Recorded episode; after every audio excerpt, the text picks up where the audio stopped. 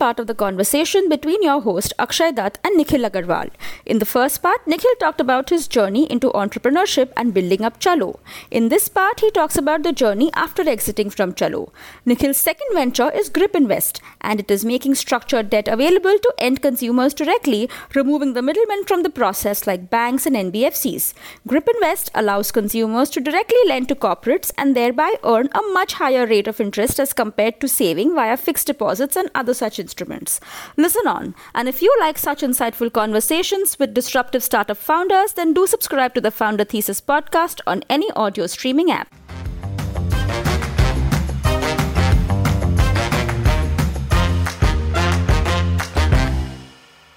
Then what made you want to move on? What was the trigger for that? My co-founder and I saw some things differently, tried to make sure or try to make the effort to be on the same page. But at some point of time, having the same thought is very critical in early stage companies that we, despite our efforts, we could not get there. And hence it made sense to, to part ways. Obviously, I was the person having a different point of view and hence I stepped out of the role. Coming out of a very intensive four years, especially as an entrepreneur, I think it's not easy to say what you will immediately jump into. Are multiple thoughts going on in your head, whether it makes sense to go back to a job. Should you think of something like a VC role? Should you just take some time off, start again?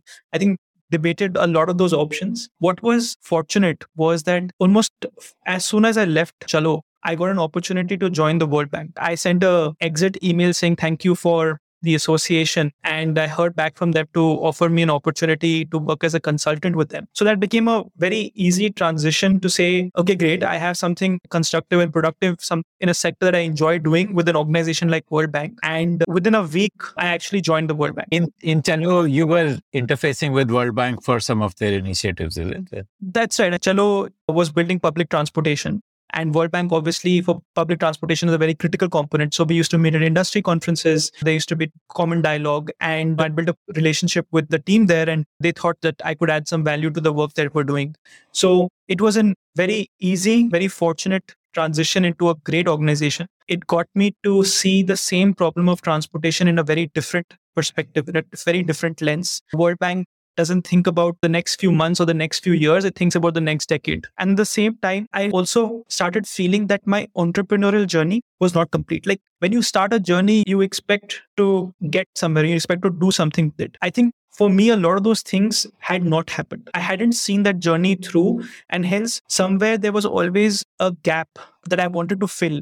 So, over a period of time, it became very obvious that I wanted to go back and take another shot at it, at fulfilling that that experience for myself. So, what did you decide that next shot was going to be? The funny thing is that there's there had been an idea which was in my head since 2014, so long before Chalo ever happened, and this was really around making more investment options available for investors like myself. If you mm-hmm. think about, if you put yourself in the position of uh, someone who's around 30 years old in India, earning a good salary, been working for five, seven years, I think there is a immediate realization that the number of options to invest money are limited right? You're making a decent money. By nature you are likely to be saving a fairly good amount of it right? They're all brought up in that way or at least my generation is brought up in that way. But the options to invest are really limited to fixed deposits bank deposits stock markets and that's it at the same time you are hearing stories around you of people making a lot more money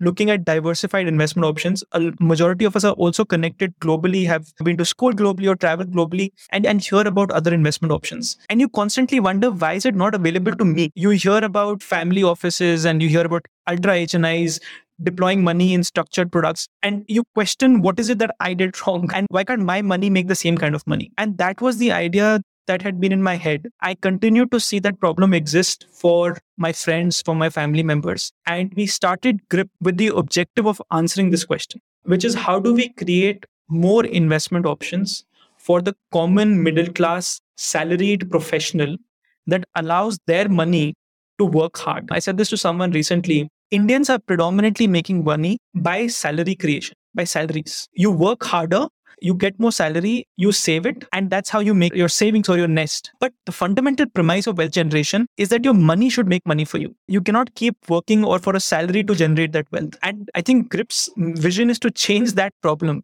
is to see how to make your money work harder than you work for generating wealth. Was this like for active investors, which means that there are multiple decision making steps in it, or was it for passive investors? You invest and forget. Actually, I would say a mix of both. In the traditional definition of active investors, it's like a trading, right? You're constantly managing it. I think the intention was to do, in that definition of it, was to make it for passive investors. Once again, coming back to that 30 year old, right? Uh, he's got a busy life. He's probably had a kid on, or he's married, about to have a kid, and he doesn't have the time to actively ma- manage money, which is why in India, you have $2 trillion lying in fixed deposits you don't have time to actively manage your money. So it has to be passive. At the same time, it has to be active in the sense that it has to provide choice to the investor. He or she should be able to decide where they want to put their money and be able to get great quality information seamlessly and make transactions at ease to conclude that investment. The one of the other mentalities or thought process that I'm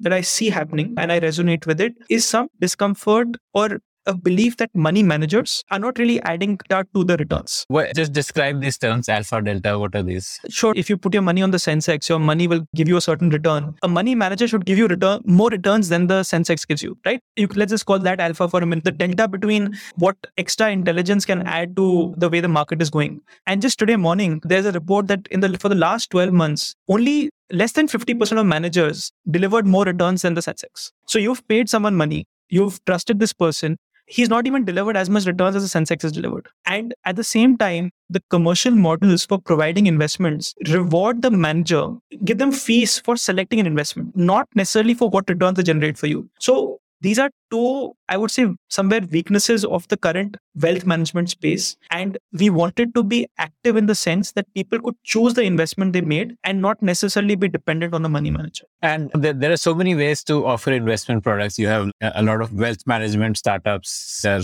which have launched in the last two years with a similar approach to make it easier for middle income salaried people to make their money work harder. So tell me what exactly you wanted to build. Yeah, we wanted to actually be let's say the manufacturer or curator of investment options we understand that there are or and we knew that there will be many money there'll be many wealth platforms from a distribution perspective i just i'm using these names with no disrespect but just for the sake of example icici private wealth is a distributor of investment products. IIFL is a distributor of investment products, and there will be many such distributors who will cater to investors' requirements. But the gap that we saw was that there was no product to distribute. You had the standard stock market fixed deposit products, but nothing beyond that. And hence, our focus as a business was to create the product in the first place, then distribute it through our platform or through other distribution channels. So we took a step back and said, let's create the product that is available to a larger segment of the Indian audience. Okay. And what product is that?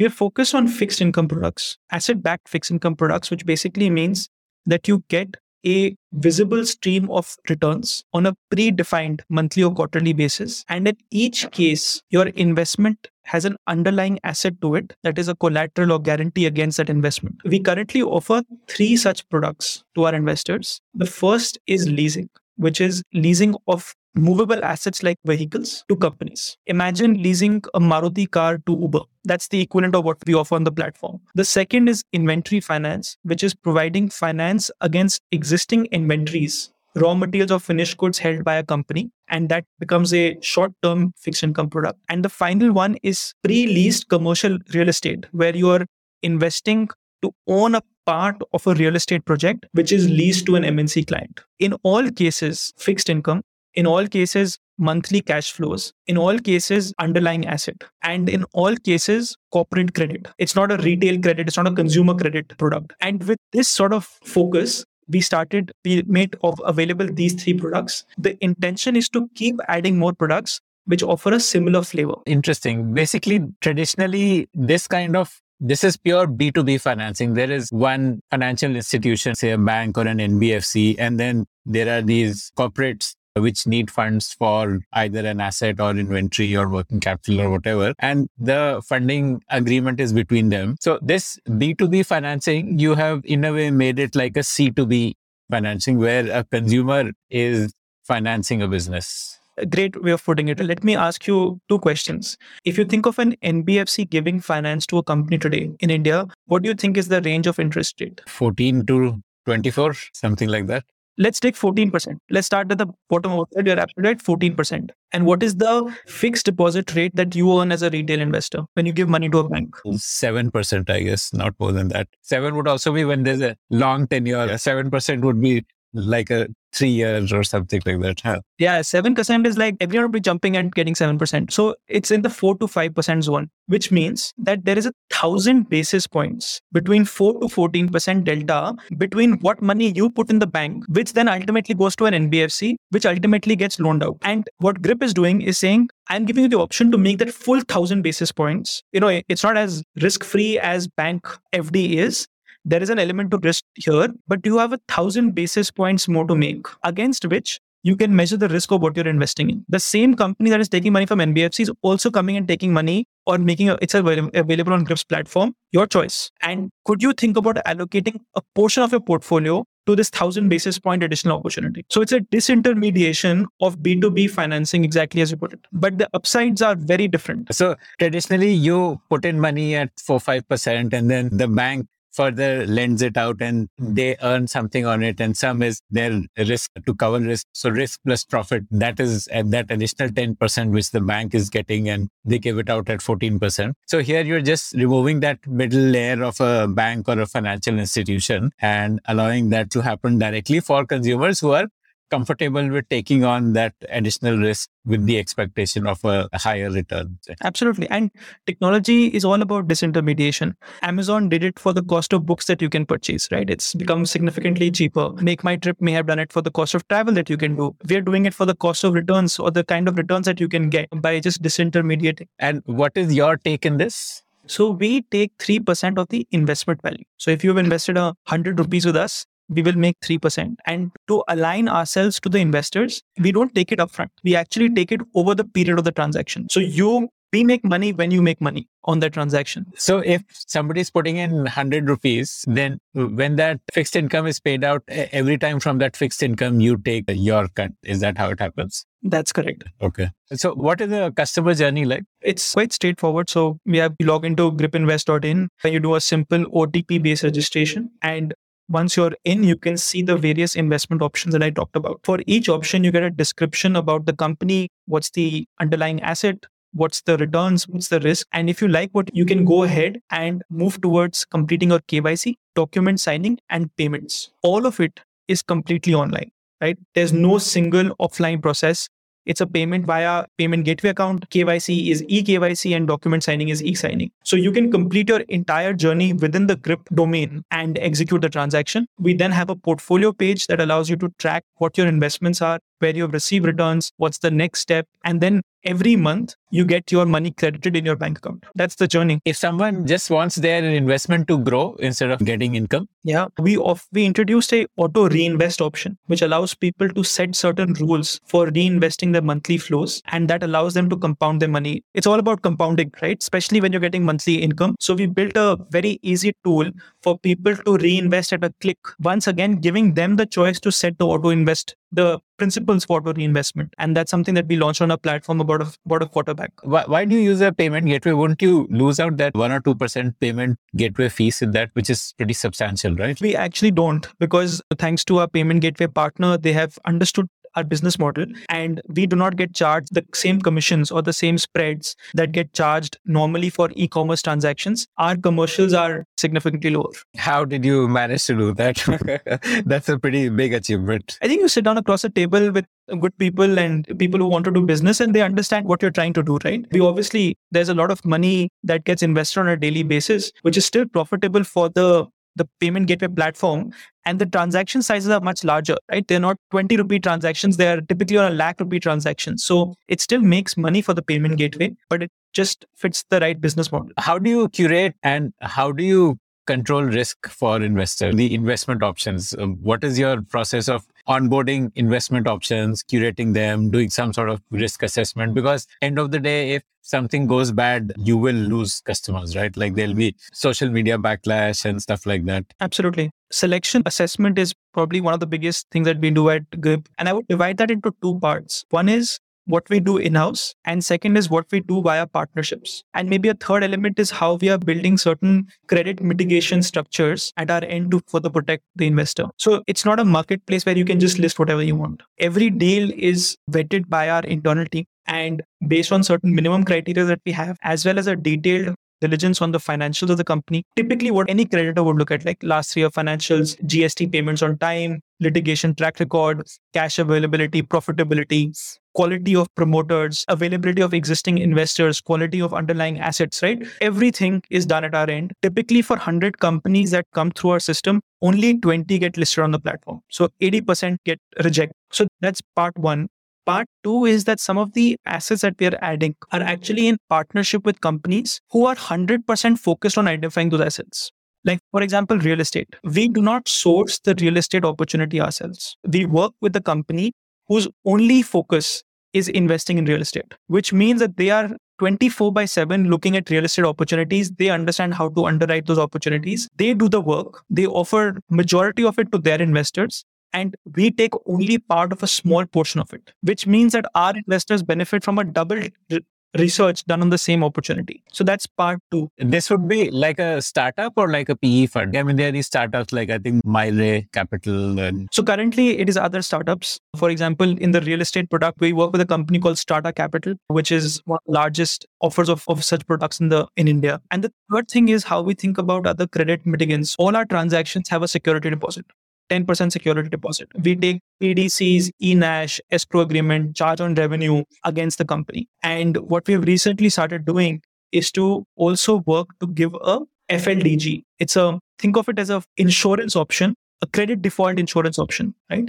And we have started buying FLDGs against our portfolio that mitigate against the 10, first 10% of loss. So there are various things that we are doing that we're hoping will protect the investor. In any credit business, and I, I always say this, it is naive to believe that there will not be a default. It's totally naive. It will happen. What you must do is to do everything possible, as many buffers possible to make sure that you can protect the capital of investors. Typically, in our transactions, you get 50, 60% of your capital back in the first 12 months. And along with the other mitigants we have, we believe that in case some default happens over 18 months, we're in a fairly good position to recover capital for investors. So this FLDG or first loss default guarantee, this is uh, you're working with an insurer for this, uh, or uh, how are you providing this? We're working with two different parties. One is an insurer, and the other is a financial institution. And I think it's still at a. We've executed a pilot for now. If this works well, we will definitely look to scale it up, both whether from a whether which party it is and how it is structured, we'll need to figure out. So tell me about your go-to-market. And obviously you have two different go-to-markets. One is the investor side and the other is the supply side or the companies that want funds. Tell me about each of these. And when did you start the go-to-market? Like when did you launch? Sure. So we launched in June 2020,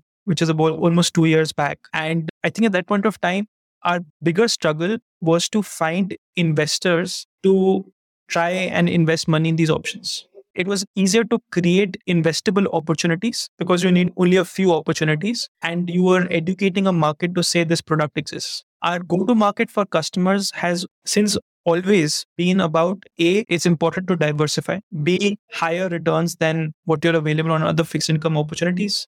Three, you have the ability to start small. Four, passive income, non volatile against a market volatility hmm. is a great way to is great in addition to have in your portfolio right? So these are the four premises or go to market that we have on the user side. On the company side our premise basically is to be able to offer them a non equity dilutive instrument which allows them to pay us or to return money as they make revenue. It also offers a non it allows them to remain asset light as a company and scale faster so these are the these are the GTMs on the company side. Over the last two years, the GTM on the company side has become more important for us to do because we have been able to build a fairly large base of investors who are now educated, have tried it out, have told their friends, and hence there is a little bit of momentum built up on the user side. But yeah, how did you get those early users? Was it like performance marketing or what was it like? It was actually largely word of mouth that happened for the first 100 users. I think what is what we got very lucky with is timing. And I think timing is a very important factor in the success of any startup. When if you look back at June 2020, it was the month that the lockdown was lifted, but people were still working from home. stock markets had almost completely bottomed out at 30,000. Uh, census was at 30,000. At the same time, fixed deposit rates had also come down significantly. So here was a user sitting at home, actually having more savings than before, not sure where the stock market was going, and not finding it exciting to invest in FDs. And for those users, we became a very interesting investment option. They also had the benefit of more time to do more research, find out new things. And I just, I think we got incredibly lucky with that cycle in the market, which allowed people to start investing on our platform and build through word of mouth. I think the biggest change that is happening in investment today, the retail investor is getting much more powerful as an investment class and is constantly looking to direct invest, whether across asset class. I'm not just talking about crypto. I think it's a huge transformation that's happening across the world and will change the course of wealth management. Angel investing, that whole trend that is again retail investor directly investing into startups. It is shocking the amount of wealth that is held in Indian hands and i say this in a good way but i think it is it takes you by surprise. And which means that there is this latent potential of capital that is looking for investment options. It has just not been provided and not been provided in the right way and it's a huge opportunity for anyone building building a wealth management platform today in india. And did you need some regulatory clearances to launch this? Eh, is this covered by any such clearances? Yes and no. So i would say that we're in an area where the way the products are designed don't come under the sebi framework today okay? Because effectively we are asking people to purchase physical assets right? And hence in that sense they stay outside the purview of what happens. And I, i'm not really happy about that. I think for any product to be truly scalable, it needs to lie in the regulatory framework. Hopefully, you and I will speak in a couple of months down the line, and we would have executed a new instrument to execute our product, which is within the SEBI framework. It's a securitization structure, like a pass through certificate that we are doing for our leasing transactions. And that will be a rated, listed, and SEBI regulated product for, and for the first time, will be done for the first time in the Indian markets. So we're very excited about it, but it would be a game changer for us. Let's say that you enter into a lease transaction. Let's say I, we enter into 10 lease transactions. Currently, it's a purchase right. like you are connecting, let's say 10 people who will collectively buy an ambulance for Stan Plus, for example. That's correct. Yeah. Uh, and uh, so it's a combined purchase which is happening so it's not really like a investment product in that traditional sense uh, and stan plus agrees to pay back an EMI on that ambulance for 18 months or 24 months or something like that. Absolutely. So now what we're doing is that a company, a single entity will sign a lease agreement with Stan Plus, right? It will also sign it with three, four other companies for different assets. And this creates a stream of receivables, right? monthly income. That stream will be securitized or converted into a financial instrument via a SEBI mandated or SEBI regulated process and issue to investors as a financial paper that they can hold in dematerialized form. This entire structure is called a pass through certificate or a PTC certificate. And it basically securitizes all those cash flows from the lease income into the hands of the investor. And this is a structure. So this becomes like a debenture or a bond uh, in a way. Like a bond, right? All of these similar, they're all in a way PTCs. And like a debt instrument basically. Like a debt instrument. And that's what we are doing for lease transactions. It will be the first ever done in india. Is there a difference between lease and emi yes. When you're leasing a vehicle versus when you're like financing it's uh, it and getting emis back what is the difference? The difference actually lies in how you treat on the P&L and balance sheet. And i'll try to make it not complicated. Lease is treated as an expense item and hence lies on your P&L statement above your EBITDA line. So lease is like a subscription cost, basically. Subscription cost, or it is like rent, right? EMI actually consists of two parts: interest and principal. The interest part lies on your PNL, but the principal lies in your balance sheet, and hence this treats changes the treatment in the hands of the lender and the borrower.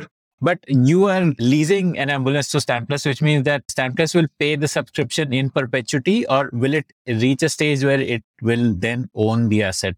Like in an EMI, there is an ending date, right? What happens here? There is an ending date. You sign lease agreements for specific periods of time. And then after that point of time, there are various options of what can happen. Either Stan Plus can ask to purchase the asset, either it can be sold to someone else, or Stan Plus could also ask to extend the lease of the same asset to say, I'm going to, op- I'd like to extend it for another two years. So there are various options available at the end of the lease. And that also obviously is an upside to the transaction. By the time the lease ends, you would have already gotten the return, the desired rate of return on it. And what is the role of technology in this? One would be, of course, like a way for investors to do their KYC, login, see like a marketplace. That would be one one of your technology products, right? Like a web application where people can see the listings and like an e-commerce kind of an application where they can check out and pay and all of that. What else is there? Sure. I think this the current application in my view is actually the simpler part of it and not the exciting technology stuff that we are building now. But break it up into into two parts. One is about investor experience See, making an investment for the making an investment once is like making an e-commerce transaction. But once you buy a packet of chips, you eat it, you're done with it. But an investment is something that you live with for a fairly long period of time. So the platform must also offer you a great experience in terms of how you manage and exit the investment. What if you're in the need of money and need to liquidate your investment? How can the platform enable that for you? What if you require a loan for a short term against your investment how can the platform enable it for you? Can you create certain product variants? Can you create a SIP variant? Can you create a mutual fund variant? Now, these are all things that are in the realm of reality for stocks because there is a framework for it. But in the case of alternative fixed income assets, it does not exist. And one of the key things that we are doing from a technology perspective is to build product features that enable this experience for you. We have a simple motto in the product team, which is to make alternative investing as easy as buying a stock. And our focus is to do that. The second part is, I would say, from a wealth management experience, how do you make the user journey and the discoverability easier? How do you customize experience and personalize experience for people so that it is easier for them to receive information and make a decision? And there's a little bit of an, I would say, AI, ML aspect to that in terms of understanding what a user wants and then giving it to them. Amazon recently did an incredibly exciting experiment where they built AI and ML for retailers to help them help people discover what they really want to buy in a store. And I'm very fortunate that a friend of mine was the product manager on that, and I recently saw him post about it.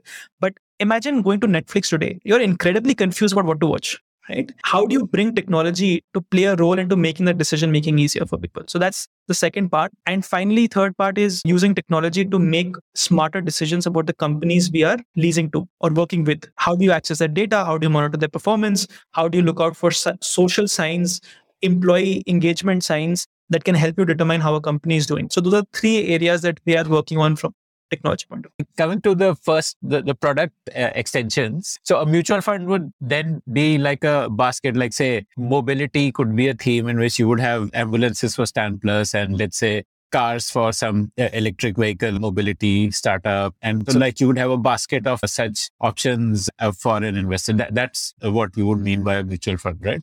and also basket of products. So leasing plus inventory financing plus real estate. Can i com- can we combine that into a basket and give you a flavor of all three at the same time? And for the tech for due diligence of companies you are investing in so what all do you do there? Do you there is that account aggregator framework which has come in right which allows you to like real time read the bank account of people you're lending to. Are you making use of stuff like that? And yeah we're making use of a lot of tools like that which are available already in the market and give you access to information. I think that's incredibly helpful. We're trying to see if we can look for maybe one or two additional tools. And actually in my opinion a lot of companies have talked about this. I think it's great talk but may, maybe not very easy to implement or the end result is not useful. So i i don't know whether journey will lead us but when i look at companies is uh, as simple as glassdoor reviews what's the attrition rate in the company? Uh, you know things like this can be so, softer signals of what is happening in an organization.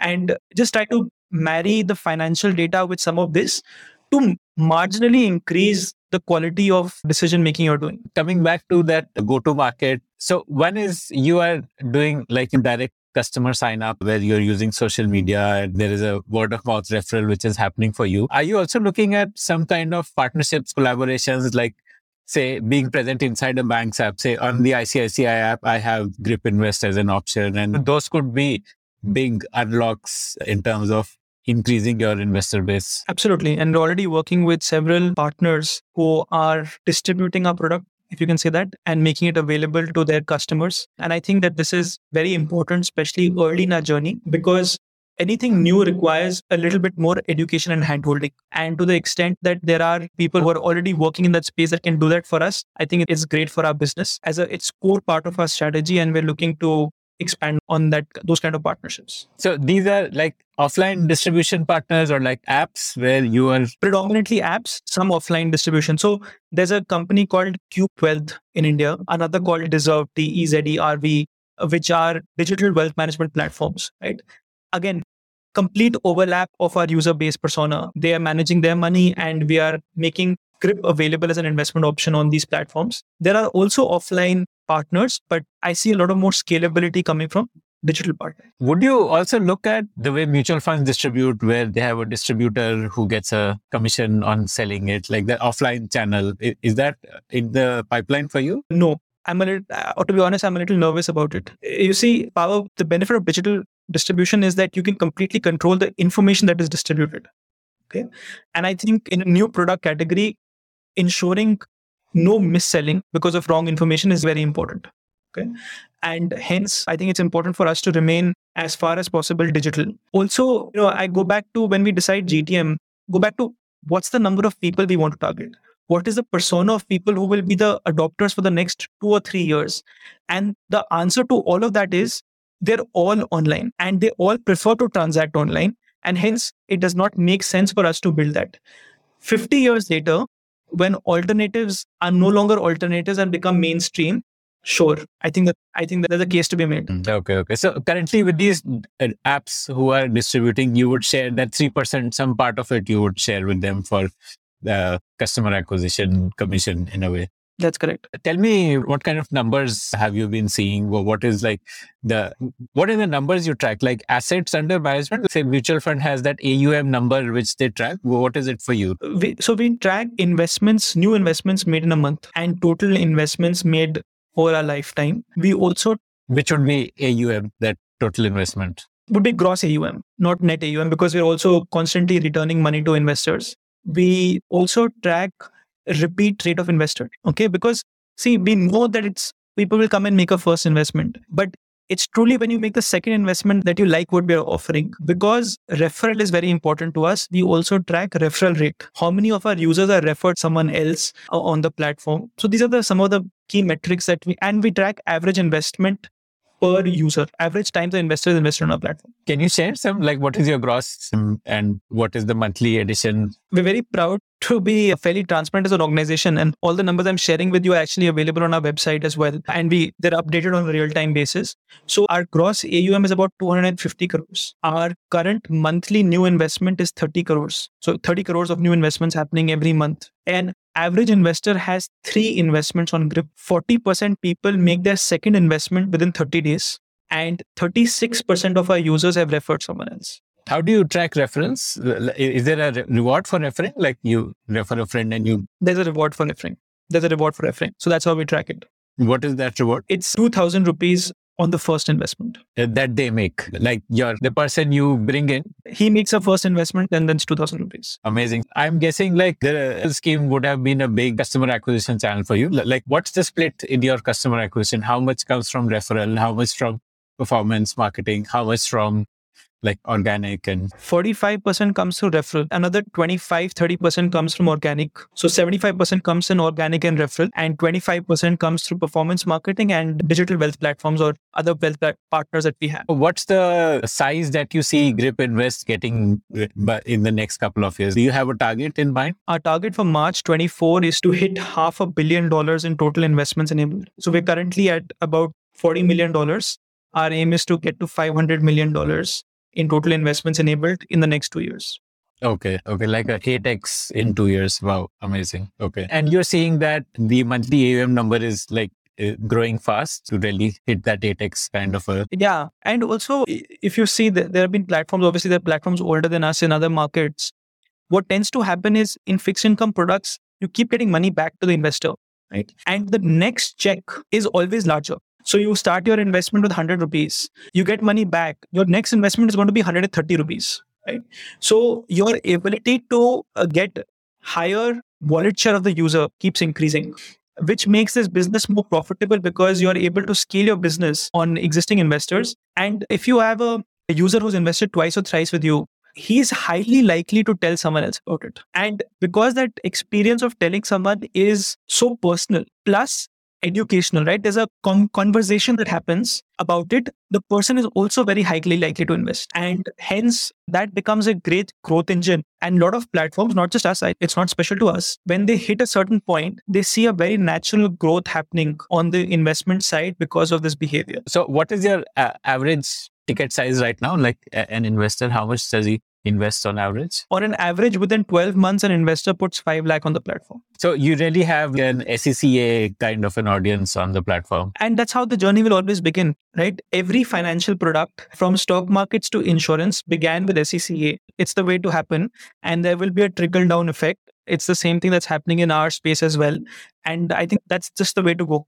Uh, would you need to do stuff like, say, celebrity endorsement and TV ads and all to really hit that half a billion dollars number to really be more like massy? That's a good question. I don't know whether the answer is whether we need a celebrity endorsement. Do we need to get ourselves out in front of a larger number of people? Sure. There are obviously new and more innovative ways to do that depending on who the persona of the user is there is the elon musk and steve jobs style which is where you make the ceo of the company iconic right and you want to just be part of their stories and you have a celebrity led something or you just have a product led thing i think we are still in a phase where we are experimenting with what works as the best way of educating investors about the product. Are, you on Cred yet? Like Cred is also like a platform, right? Where a lot of products get distributed. Uh, no, we're not on Cred yet but that would be on the roadmap. Definitely. I think we would love to be on Cred at the right point. I think they, they have recently started their journey on investment products with the P2P offering. As they expand, I hope that we're able to have a conversation with them and introduce Grip on Cred. This is your second startup now. So what did you do differently this time around? I would like to say that I didn't make the same mistakes again. I think that's the only thing, made some new mistakes. You're a solo founder now? No, I have two co founders. One learning has definitely been the need for co founders. I think it's very hard to be a solo founder. So I, w- I would highly recommend that people have co founders.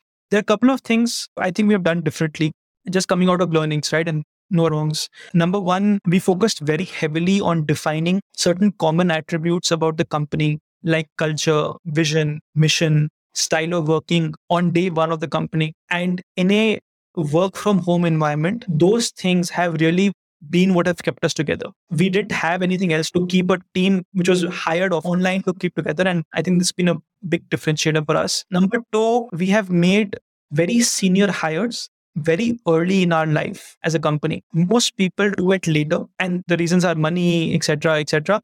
But we believe that if we hired senior professionals today, we can grow faster and also grow in a more sustainable manner because we put the right frameworks into place. And I think that has worked very well for us. We probably have a, a team that most people would have maybe three or four years in that journey. We have tried to do that earlier, including a head of HR, head of finance brought into the company. I think that's number two. Number three is much more focus. Focus. See, we're on a we're constantly on a treadmill as a loss-making company, as all startups typically know, and which means that you only have so much time to prove a business model till you require a cash infusion till you require to achieve certain scale and numbers. The treadmill is not stopping, right? You still have the same fixed costs in your business. Did you uh, raise funds? Uh, like, what has been the way to fund it so far? Yeah, we've raised funds. We've raised two rounds of capital, totally about 33 crore rupees of capital, equity capital for the business. Fortunate to get backed by some of the same investors that backed me in Chalo. And it's great to have them uh, believe I can believe I can take another shot at it. But yeah, we've had some great investors who've added a lot of strategic value to our business and helped us grow. Is this a business which would need a lot of funding? Because you're growing pretty organically. You you would not really need like large funding rounds, right? And three percent is a pretty healthy number as what you're earning. I think there are two questions that will decide that answer. Number one is what is the cost of acquisition of the user given it's a new category? and financial investments generally is a fairly competitive field to exist in and i think that is one one key question to be answered number 2 is how fast do you want to grow and what do you want your business model to be if you want to be a single asset focused company which is growing at an organic pace you can become profitable very quickly. But if your objective is to be a curated platform for alternative investments, offering great product experience, there's going to be a lot more investment that you do in tech and product that you would require to do. And that brings us to the end of this conversation. I want to ask you for a favor now. Did you like listening to the show? I'd love to hear your feedback about it. Do you have your own startup ideas? I'd love to hear them. Do you have questions for any of the guests that you heard about in this show? I'd love to get your questions and pass them on to the guests. Write to me at ad at thepodium.in. That's ad at thepodium dot in.